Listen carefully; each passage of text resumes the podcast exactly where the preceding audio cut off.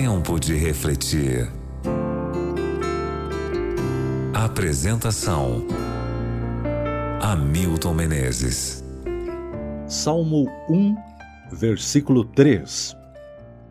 Ele é como árvore plantada junto à corrente de águas, que no devido tempo dá o seu fruto e cuja folhagem não murcha, e tudo quanto ele faz será bem sucedido. Quem é ele? A quem Davi está se referindo? Todo ser humano gostaria de ser uma pessoa com as características que o salmista descreve aqui. Este salmo fala de frutos, de abundância, de uma permanente produtividade e de prosperidade. A Bíblia, e particularmente os livros dos Salmos e dos Provérbios, ensinam que Deus deseja filhos prósperos em todas as áreas da vida. Você pode sonhar com um casamento cheio de amor, uma carreira profissional de êxito, títulos universitários, realização pessoal, equilíbrio financeiro, filhos prósperos e relacionamentos enriquecedores. Nada disso diverge da vida cristã. Mas essas coisas não podem ser o propósito da sua existência, e sim o resultado de algo mais profundo.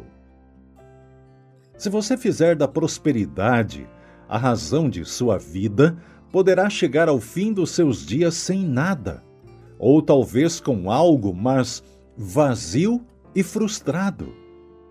Você terá corrido na direção errada. A meta estava no sul e você foi para o norte. No salmo de hoje, o homem próspero é comparado com uma árvore cheia de frutos. Os frutos abundantes e as folhas verdes dessa árvore são o resultado de estar junto à corrente de águas, pois elas são sua fonte de vida e energia. Enquanto o humanismo ensina que há energia e força dentro de você, o cristianismo enfatiza que você precisa buscar essa energia em Jesus, a fonte de vida. Uma árvore sem água morre, ou, na melhor das hipóteses, aparenta estar viva, mas não dá frutos. Até as palmeiras no deserto precisam aprofundar suas raízes em busca de água. Como pode existir uma vida de êxito sem Jesus?